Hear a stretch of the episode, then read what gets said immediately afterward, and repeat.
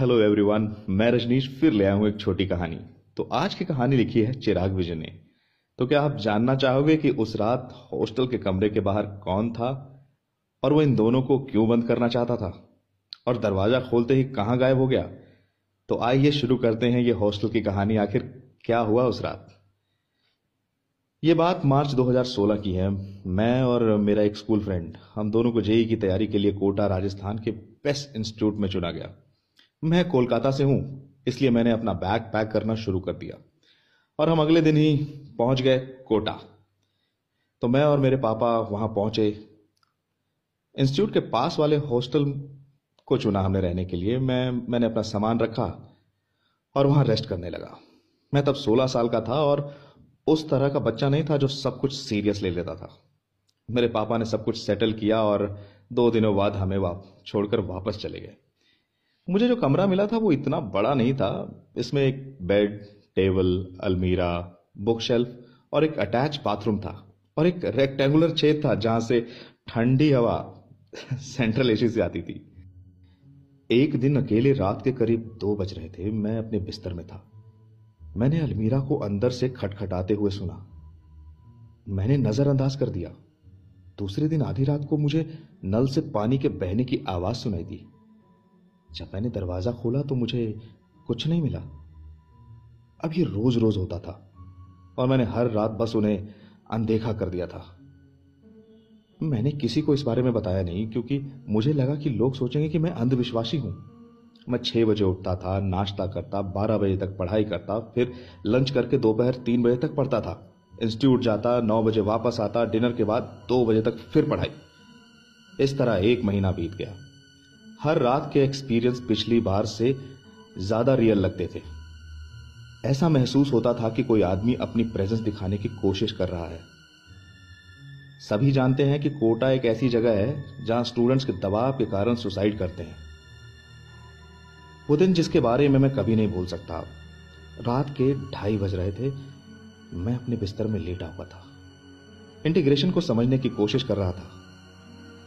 तभी मैंने एसी के छेद की तरफ़ देखा। आ, ये अंदर से चमक रहा था। मैं टेबल पर चढ़ के झांका और देखने लगा लेकिन कुछ भी नहीं था। जब मैं टेबल से नीचे उतर रहा था तो मैंने खुद को आईने में देखा। आईना मेरा नहीं था मुझे तब मिला था जब हॉस्टल के कमरे में गया। आईना सचमुच हिल रहा था। मैं चौंक गया थोड़ा डर भी गया। मेरी साँसें थोड़ी तेज हुई। मैं मैं अपनी चेयर पर बैठ गया और सोचने लगा कि क्या हुआ। बस तभी दरवाजे पर दस्तक हुई। मैं थोड़ा और डर गया। मैंने दरवाज़ा खोला और देखा तो ये मेरा दोस्त सौरभ था जो ऑर्गेनिक्स में कुछ प्रॉब्लम फेस कर रहा था। वो अंदर आया और मेरे सामने वाले बेड पर बैठ गया और सवाल पूछने लगा। जब वो बात कर रहा था तो मैंने दरवाजे को देखने के लिए अपनी आँखें बाई और घुमा ली। दरवाज़ा खुला था क्योंकि मेरा दोस्त अभी कमरे में आया था। मैंने उसके बाद जो देखा, वो कुछ ऐसा था जिसने मुझे भूत प्रेत में विश्वास करने पे मजबूर कर दिया। मैं पत्थर बन गया था। मेरे दिल की धड़कन सुन पा रहा था।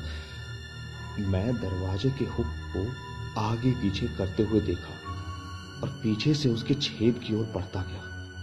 ऐसा लगा जैसे कोई इसे पकड़ रहा है और हमें लॉक करने की कोशिश कर रहा है। लेकिन मैं वहाँ किसी को देख नहीं पा रहा था। मैंने धीरे से अपने दोस्त को वहाँ देखने के लिए कहा। और जब उसने देखा तो वो वो बहुत ज़्यादा डर गया। वो बिस्तर से कूद गया और मैं खड़ा हो गया। उस रात मैंने सिर्फ़ अपना फ़ोन लिया और कमरे को छोड़ दिया बिना लॉक किए ही। हमने सबसे पहले अपने मम्मी पापा को फ़ोन किया और उस हॉस्टल के मालिक को जगाया हमने जो कुछ देखा, उसे समझाया और अगले दिन मैंने कमरा बदल लिया। बाद में उस हॉस्टल में हमारे सीनियर्स ने हमें एक लड़के के बारे में बताया, जिसने पाँच साल पहले उस कमरे में सुसाइड की थी। और मालिक ने सोचा कि मुझे इस बारे में कभी पता नहीं चलेगा। उस दिन मैंने कुछ डरावना और नया एक्सपीरियंस किया। मैंने भूतों और पैरानॉर्मल में विश्वास करना शुरू कर दिया।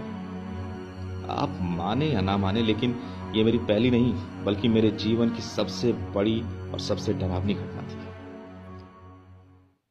तो कैसी लगी आपको ये कहानी? हमें कमेंट बॉक्स में लिखकर ज़रूर बताइएगा।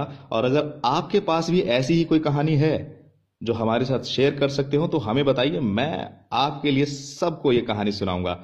और हाँ अगर आपको ये कहानी सच में पसंद आई हो तो ज़रूर शेयर करें और इस पर थोड़े व्यूज़ बढ़ाएँ, ताकि मैं अगली कहानी और एक्साइटेड होकर बनाऊँ। तब तक के लिए गुड बाय।